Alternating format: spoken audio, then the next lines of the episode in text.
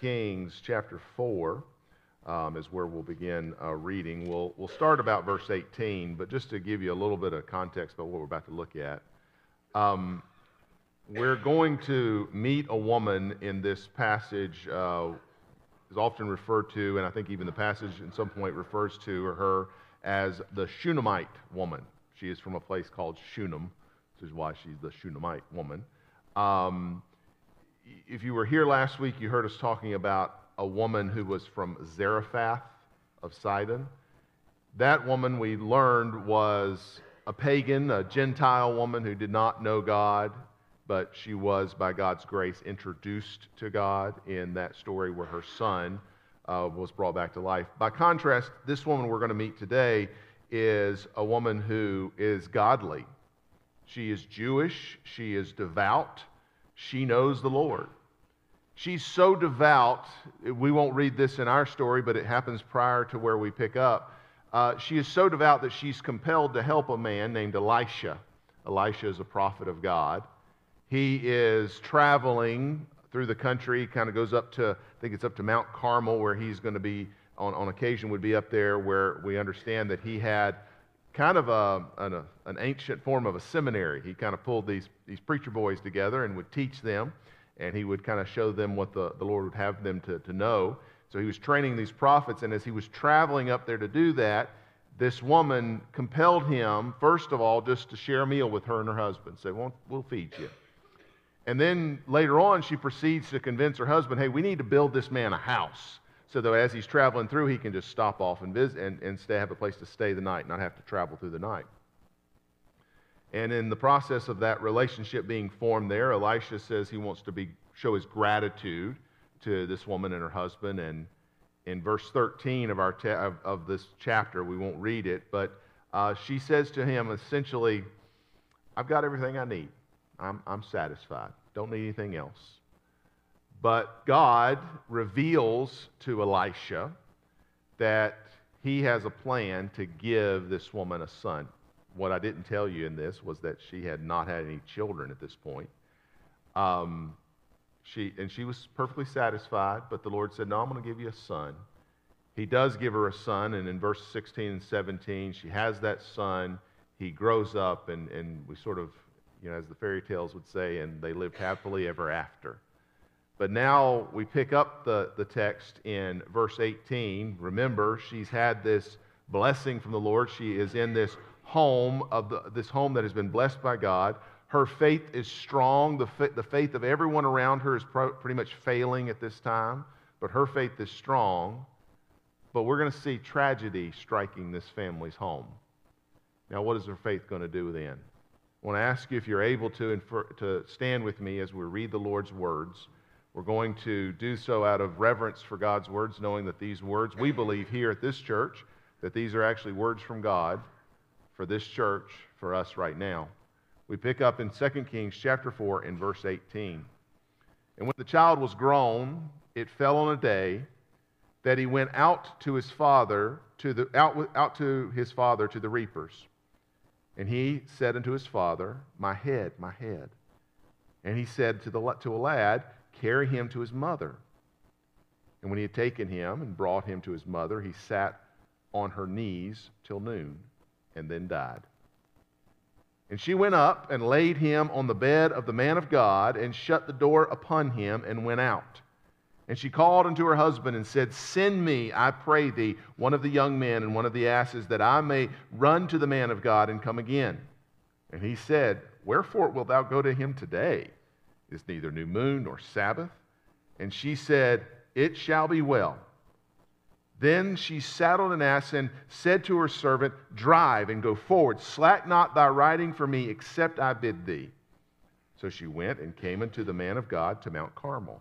And, he came, and it came to pass, when the man of God saw her afar off, that he said to Gehazi, his servant, Behold, yonder is that Shunammite. Run now, I pray thee, to meet her, and say unto her, Is it well with thee? Is it well with thy husband? Is it well with the child? And she answered, It is well. And when she came to the man of God, to the, to, to the hill, she caught him by the feet. But Gehazi came near to thrust her away. And the man of God said, Let her alone, for her soul is vexed within her. and the Lord hath hid it from me, and hath not told me. Then she said, Did I desire a son of my Lord? Did I not say, Do not deceive me?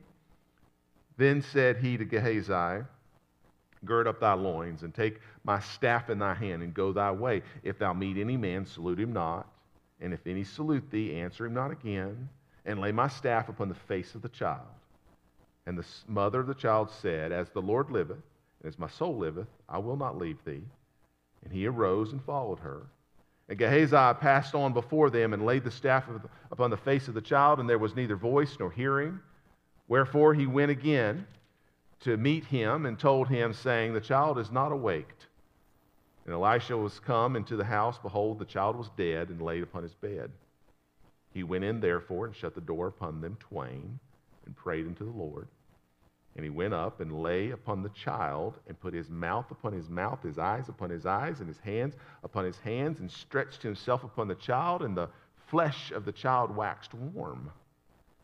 And he returned and walked to the house, walked in the house to and fro, and went up and stretched him upon him, and the child sneezed seven times. And the child opened his eyes.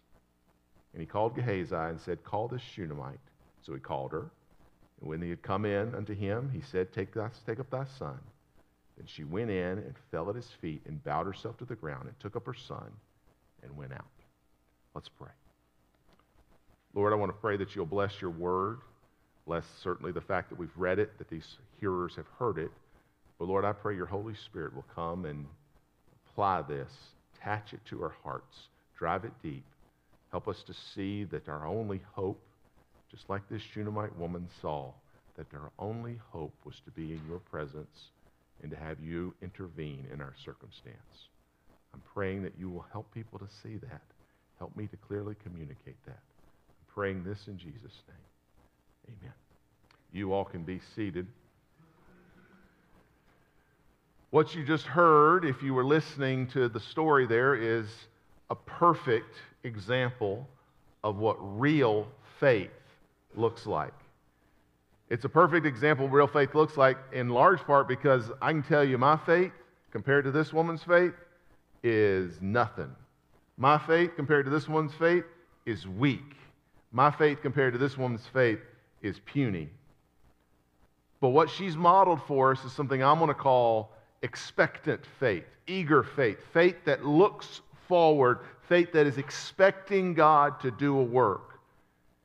And for those of you that are sitting here this morning, and I know this may not be everybody in this room, but there's at least one or two of y'all who want to see God work and want to see God intervene in your situation, in your life, in your circumstances. I want you to look at this woman's life and I want to sort of lay it out for you for the next few minutes to help you see what kind of faith she has and what she's modeling for you. When you want to see God work, you need to at least pay attention to this woman. You need to follow in her footsteps and see how we ought to have this kind of faith. The first thing that we start off in verse, in verse uh, 18, we see that her son is in the field. He's sick, he's hurting. In verse 19, he says that his head is hurting. His dad says, Take him back to mama. But in verse 20, we see this mother doing what a good mother would do. Now, I can't imagine there's a mother in this room that wouldn't do this. You have your child that comes home that's sick and hurting, and it says that she's, he's on her knees. Essentially, she's caring for him. She's trying to, to, to, to, to nurse him back to health, if you will. You know, whatever, you know, give him, give him some soup and get him comfortable, help him lay down on the bed, whatever it is she needs to do. She's doing all those things. She's caring for him. She's not giving up on her son. But then her son dies. I'm trying to emphasize to you that this is not a woman who doesn't care. She cares a lot. She, she, she, she may come across as, as so, so strong in so many ways, but she really deeply cares for her son. So don't miss that in this story. But then in verse 20, at the end of it, it says he, he, he ultimately dies. So what does she do? In verse 21, she takes her son and she lays him on a, this bed in the room that she and her husband had made for Elisha. She lays him on that bed. We'll come back to this in just a moment, but look what she does after she lays him down. She walks out and she shuts the door. And then the next thing that we know that she's calling out to her husband in verse 22 Would you send one of the men to come out here, the one of the guys that are working with you? Would you send them to me?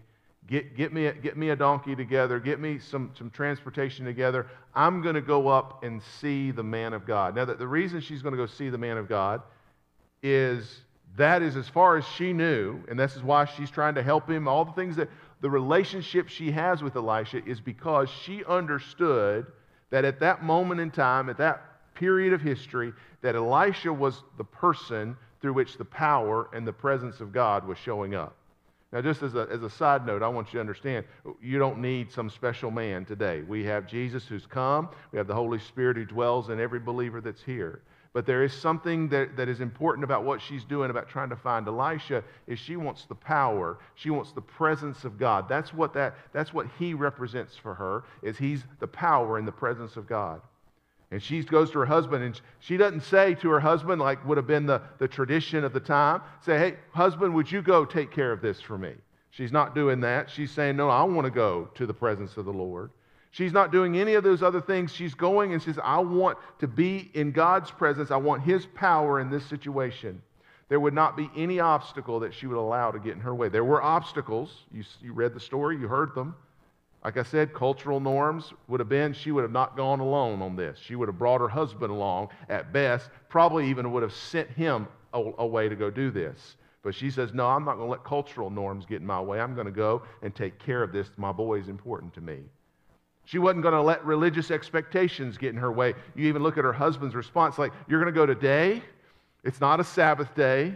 It's not, it's not a special day. It's not, normally they would have gone up to see the prophet. They would have done this as a natural thing whenever the, the prophet would offer sacrifices for him. That would have been a normal thing to do. But he says it's not one of those days. It's not a time to go see the prophet. This is not the day to do that. It's not the religious thing to do. Why are you going today? You're going to bother the man. And she's not bothered by that. In fact, she uses this phrase here to, to her husband in verse 23. It says, It shall be well. She repeats that, by the way, later on in, in to Gehazi in, um, in verse 26, where it says, It will be well. The words she's using there in the, the Hebrew, the word that she's using is the word shalom. She's saying peace, is what she's saying. It's a pretty traditional greeting. And I, I, think she means some of what we might interpret that to mean in the English language. It's, it's which shall be well. It, it sort of signifies the faith that she has. She's looking forward.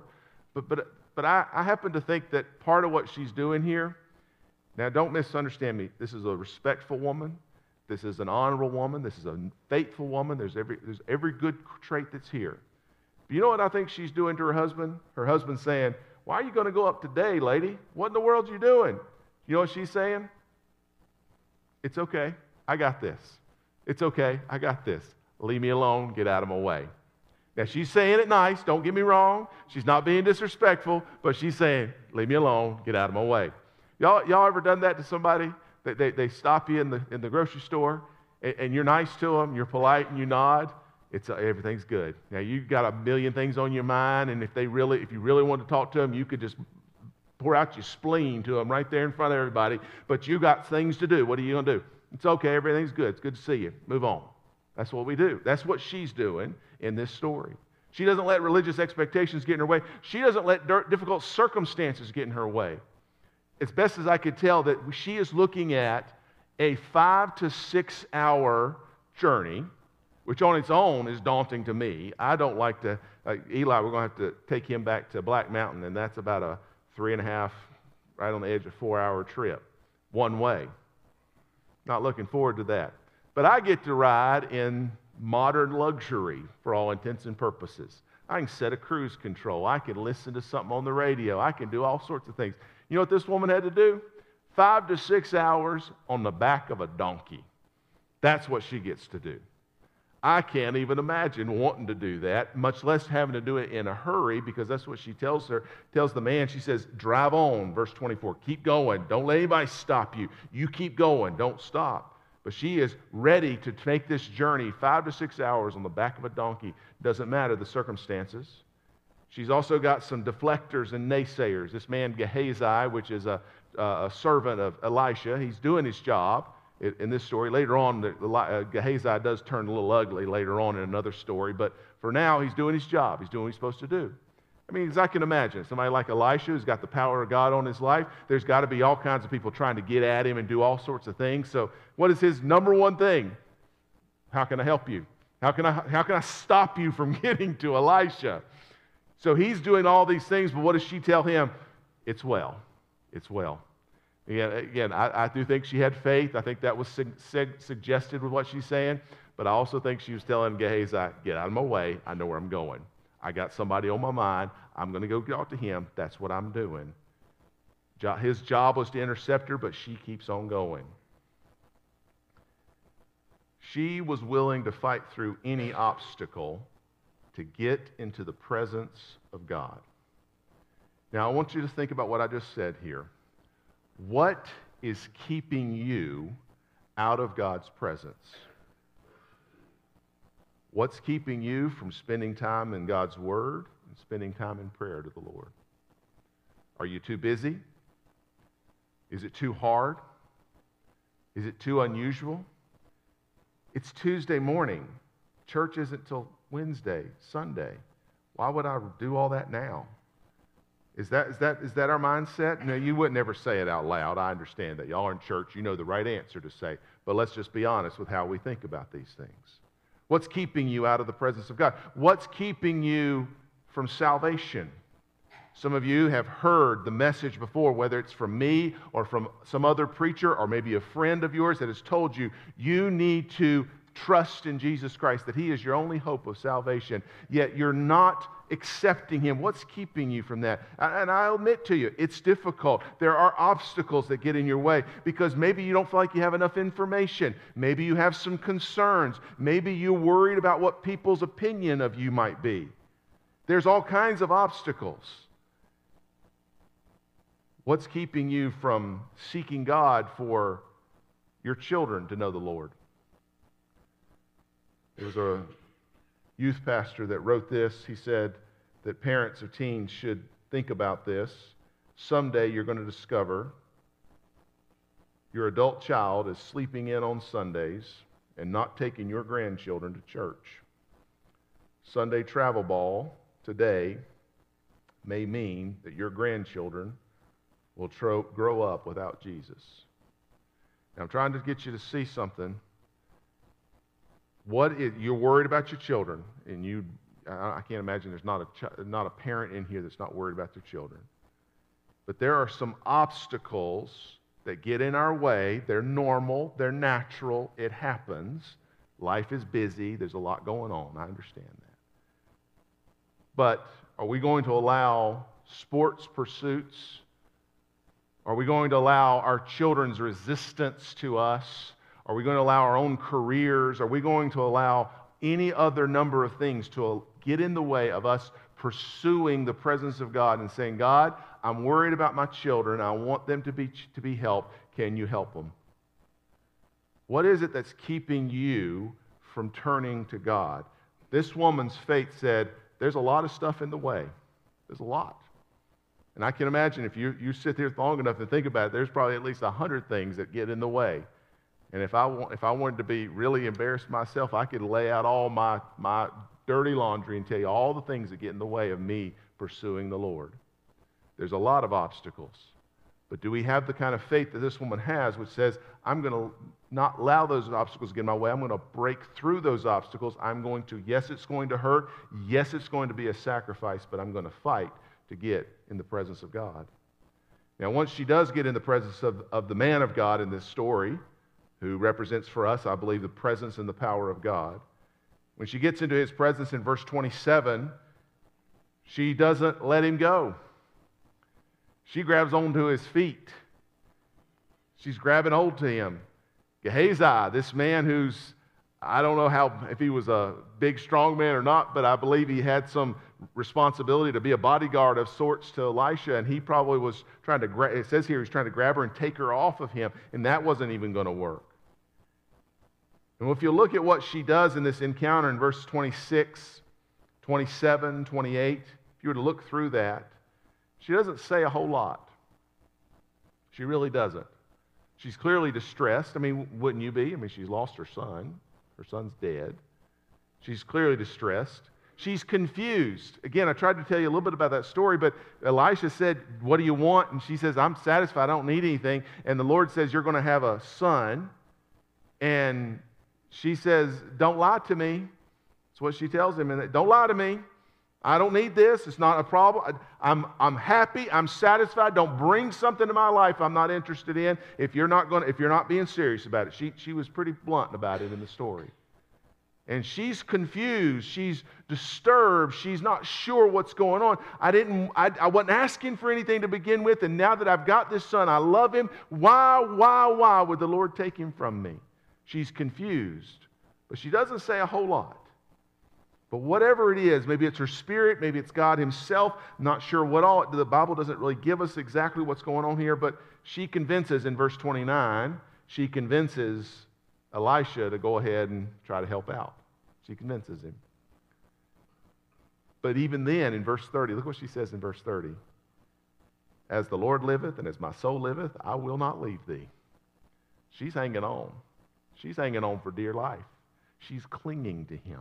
Now, I don't know that she even knows what she wants in this situation. Sure, surely she wants her son's life. I'm sure of that. But I don't think, I don't think it ever really entered her mind. My, my opinion is it would have never, if my child had died, it would not enter my mind, well, I think he's going to come back to life. It just probably wouldn't have come back in her mind. But she knew she just wanted something fixed about this situation. It hurt her so much, and she didn't know what to do with it. So she's going to the man of God and she is clinging to him, saying, I want to be on your agenda. I want you to intervene in this situation. She reminds me of the woman who has an issue of blood in the New Testament. The Bible talks about this woman had a blood disease and she is not able to physically even really move, but she knows that Jesus is going to come by, so she finds her way into this crowd. And what does she do? She just tries to touch the hem of his garment. I don't even know that she knew what she wanted. She just knew he had what she needed. Whatever that was, she just knew. And she didn't think she could make him do it, but she just wanted to get close enough to him. What I'm trying to get you to see is this woman, she went through all kinds of obstacles. And when she got to the man of God and when, when she got into the presence of God, she didn't know what she wanted, but she just knew, I'm not going to let you go. I need something from you. You're going to have to help me out. What is it you'll be willing to do to get on God's agenda? Now, don't misunderstand me. I want you to know, first of all, that God is for you. I, have said this once, I'll say it a hundred times. God, every person in this room, every person in this room, God is for you. He is for you. He cares for you and He wants to bless you. The Bible tells me that He foreordained your salvation. He worked before the beginning of time in love to make it possible for you to simply turn to Him in faith and believe and to save you. He's worked all of that out. But have you asked Him to save you? Have you actually cried out to Him? Lord, I don't know what all this stuff means. I don't know exactly, but I know that you love me. Have you actually raised your voice and said, God, I need you? Have you asked Him to save you? I want to assure you, every person in this room, He has worked every last detail out. There is literally nothing more that you must do than to simply believe that what He said is true Hold on to Him and say, I don't know what I'm going to do. I don't know how this stuff works. I don't know about this regeneration. I don't know about justification. I don't know about sanctification. I don't understand all this stuff, but I need what you got, Lord. Give it to me, whatever it is. He'll work it out. I, I think some of you in this room have heard this message so much and you're trying to figure out all the answers. And, and, and, let me just go ahead and tell you the theologians, they study it and they ain't got a better clue than you got. They don't. Do you know what you need? You got to get a hold of the hem of his garment. Work everything you can to get into his presence. Say, God, I don't understand, but I know I need you. Call out to him. We believe that God cares for us. I do. But have you asked him to save your children? Have you asked Him for that? You may say, Well, I want my kids to turn out right. Well, have you actually asked the Lord? God, can you intervene? I, am not a good parent. I'm not smart enough. I don't, I, they ought not have given me a license to have a kid. By the way, they don't do that. They just let you have the kids. But um, they ought not have given me a license to have this kid. I, I don't know what I'm doing. But God, I need you to do something because this child, if you don't intervene, this child is going to go to hell. This child is going to have a life on this planet that is terrible. But I need you, God, to intervene in their world. God does care for us. But do you hold on to Him when you're in distress and you don't even know how to stand? When was the last time that you actually fasted and prayed for anything? Make sure you understand what I'm trying to ask you here. I'm not saying that God is up in heaven saying, Well, I'm waiting for them to fast and pray. I don't think that's how it works. But the fasting and the praying does sort of signal something that you are desperately clinging to God that says, I got no other hope but you. When was the last time, as the Bible says in Romans chapter 8, verse 26, he says that the Spirit makes these groanings which can't be uttered? When was the last time that you actually depended on the Holy Spirit of God to, to communicate the pain and the distress of your soul? I can tell you my own experience is when I'm in that point where I'm so, so pain that I can't even pray, you know what I do? I don't even pray. I'm just honest with you. That's what I do. That's the wrong thing to do. And you say, well, I don't know what to say. And that's what I say. I don't know what to say. I don't know what to ask him. You don't have to know what to ask him. It says in Romans chapter 8 and verse 26, look it up sometime. Look up it now if you want to. Go look at it. It says that he makes groanings for you that you it can't even be uttered.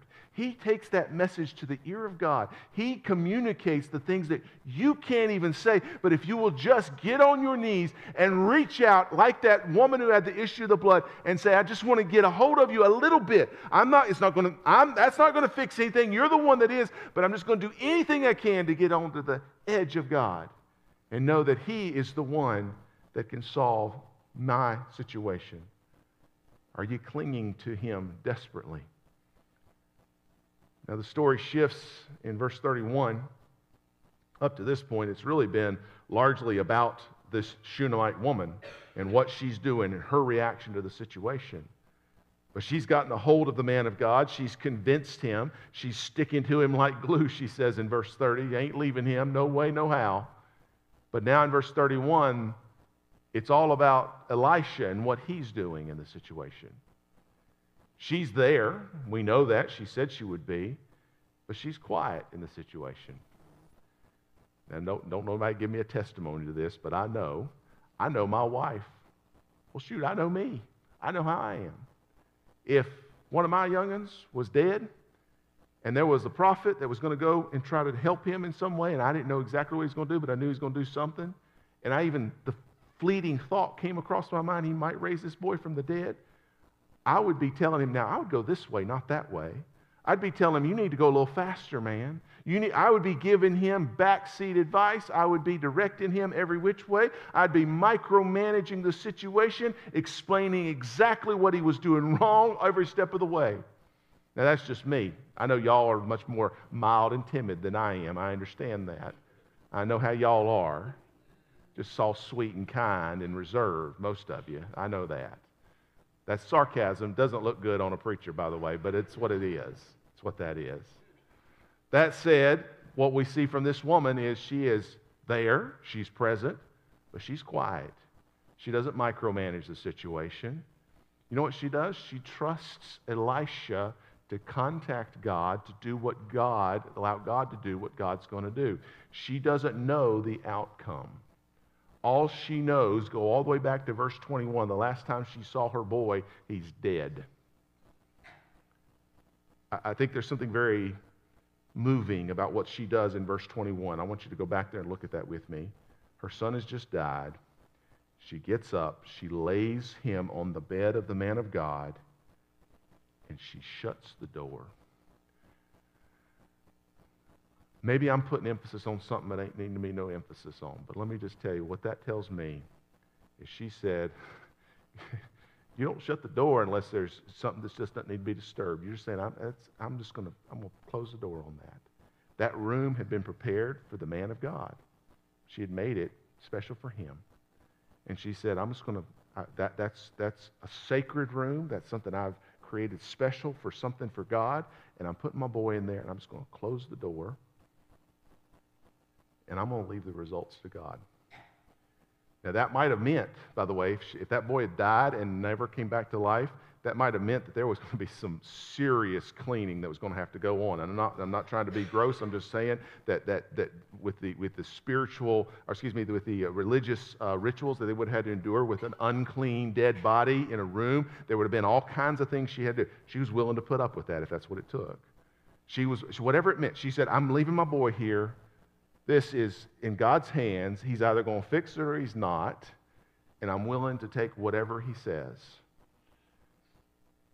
She was ready for good news and she was ready for bad news. But she knew that only God could fix this situation. Now, the next time she does see her son in verse 37, you see there, she goes in, she falls on her feet, she bows herself to the ground, and she takes up her son. The next time she sees her son, he's alive. She doesn't see how it gets done. We read about all it gets done. It's, it's a very unusual situation. I don't dare try to explain it, but I do know that mama walks in and her boy's alive. And she's excited about that. She's happy about that. But I want you to hear this and hear this very clearly. She didn't know that was the way it was going to happen. It could have just as well turned out the other way where she walked in and her boy's still laid out on the bed.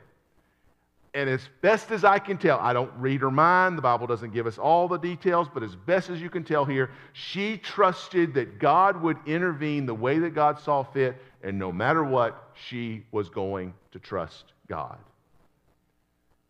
There's a song it reminds me of. I know that the choir back at Freedom Baptist Church in Rural Hall would sing it from time to time. Sometimes he calms the storm, sometimes he calms me. Sometimes the storm rages on, but I feel the sweetest peace. It's such a joy to know my Lord knows just what I need. Sometimes He calms the storm, and sometimes He calms me. Do you trust the Lord enough? Do you have enough faith to literally, and I mean literally, not conceptually or ideally, but actually, in a very real sense, leave it up to Him? Do you have enough faith to shut up, quit talking about it so much, quit worrying about it so much, and just shut up and let Him do the work? Are you willing to have enough faith to just listen to what He says to do and just do what He says? I have to admit to you, sometimes I know exactly what I'm supposed to do. When the Lord tells me something to do, I, or maybe a passage in the Bible or a sermon that I've heard or even something my wife says to me, and I'm like, yep, that's what the Lord wants me to do. And I don't want to do it. It's not the answer I wanted. You know why? My faith is not enough. Not enough to know that His power, His methods, His outcome is what I need. Because sometimes He calms a storm. Sometimes he calms me. I'm closing, but I want you to hear this. What if you believed, I mean, really believed, that God actually has power to raise people from the dead? What if you believe that? Like, really believe that? I know we, we're Christians. We talk about resurrection and we're going to celebrate Easter in a couple of months and all that. But what if you actually believed that these 10 stories in the Bible are not fairy tales, but they're actually examples of how the powerful God in heaven took people who were dead, really dead, ready to be decomposed, ready to be in the ground, and he brought them back to life? I think what that might do is it might actually say, I don't need anything else. I need no other power but God's power. I don't want any substitute for his hand working in my life. I think if we really believed it, we'd say, I want nothing more and nothing less than God himself in my situation. That's called expectant faith when we get to that point. Not just trusting, trusting is good, or feeling warm, having nice feelings about somebody is good, but actually believing in the power and the necessity, necessity of God in the situation. I think for most of us Christians, we think about God as, as a nice to have. He's, you know, Sunday morning, this is where we are. Amen. Hallelujah. Praise the Lord. Tuesday afternoon, I got problems. I'll talk to you later, Lord. I got stuff going on. It's Thursday morning. You don't understand. I got a deadline. I got a bill. I got a pain. I've got a doctor's appointment. I got stuff to do. He's not necessary in our lives. This is how we view it. He's important. It's good that He's there. We like the warm, inspirational sayings, but we don't depend as if our very lives depend on it. He is a mere mental assent for many of us. He is a mere traditional practice. That's the way mama thought, that's the way grandma believed, so I'm going to do it too, but it's not going to iota, one iota, change your life. We got to get to the point where we actually have real physical spiritual and emotional dependence, reliance on the Lord. Let me say it simply. If you believe that there's got to be something better than this life, you want hope for eternity, only Jesus saves. I want to invite you to come to Jesus this morning for your salvation. I believe that there are some in this room. I, I, don't know, it's between you and God, but just my, my personal opinion, for what it's worth, I believe there's some in this room that do not know Jesus and do not have heaven as your home. I want to invite you to come to Him. There's no other hope for you, there's no other help. You can try to be a good person. You can try to come to church. You can try to clean up your life. You can try all these things, but those are not the things that get people out of the grave. Those are things, actually, unfortunately, the Bible tells me those are things that will put people in the grave they will not get you out.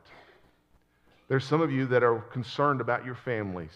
You want them to be saved. You want them to get right. You want them to straighten up. Whatever your problems are with them, you want those things, and you're right to want those things. I want you to hear me. Only Jesus saves. Only Jesus saves. You're going to have to fight through some obstacles. You're going to have to get a hold of God, and you're going to have to trust Him to do what you need done, whatever that happens to be. And you're going to have to trust Him to do it His way. Some of you have got some terrible situations, some terrible circumstances, some health problems, some fi- family problems, some financial problems. There's, I mean, good, all God's children's got problems. We all got problems. But I want you to understand that it is only the hand of God that will intervene in a meaningful way in that situation. Nothing else is going to do. Get the obstacles out of the way. Hold on to the Lord desperately and trust His word. Won't you stand with me, please? I'm going to pray. And after I pray, or well, actually, if you want to come on, you can come on anytime. But this, eve, this, this, this time, this time we're doing right now, is called an invitation. I'm going to pray, and we're going to have an, an invitation. I've tried to invite you, but I'm going to officially, formally invite you. We use the front of our church. We see one is already down here praying. We use the front of our church as a place to come and pray. It's a good place to make a marker. If you're, if you're already a believer, you come on down. You pray. Talk to the Lord about the things that you heard that convicted your heart. But I really want to make a special invitation to those of you that do not know Jesus as your Savior. If you need Christ, if uh, you are convinced in your heart that your eternal destiny is something other than heaven, if you're, not, if you're convinced of that, I want to invite you, please, to come. I want to introduce you through the Bible to this one who has the resurrection power that I'm talking about, who can save you. And I want to invite you to come. I'm going to pray, and I want y'all to come as the Lord moves you. I want you to come on down and talk to the Lord about these things. Father, please move among the people. Your word, you said, is not going to come back void. It's going to do exactly what you sent it to do. And Lord, I believe that your, your word is powerful. It is intended to, to awaken some that are spiritually dead to bring them to spiritual life. I believe your word is powerful. that it will comfort those who are in miserable, in the depths of misery, of depression and hurting and pain to this morning, Lord. I pray that your word will not come back void. It will do exactly what it's intended to do, and it will wake up some Christians who are snoozing, who are on the edge of just kind of giving it all up and just sort of saying, I'm just going to not worry about any of this anymore. But Lord, you'll wake them up to seek you, to come after you, to find, be, find time in your presence, to cling so desperately to you and to trust you, Lord. Please move. Please change these people. And I'm praying this in Jesus' name.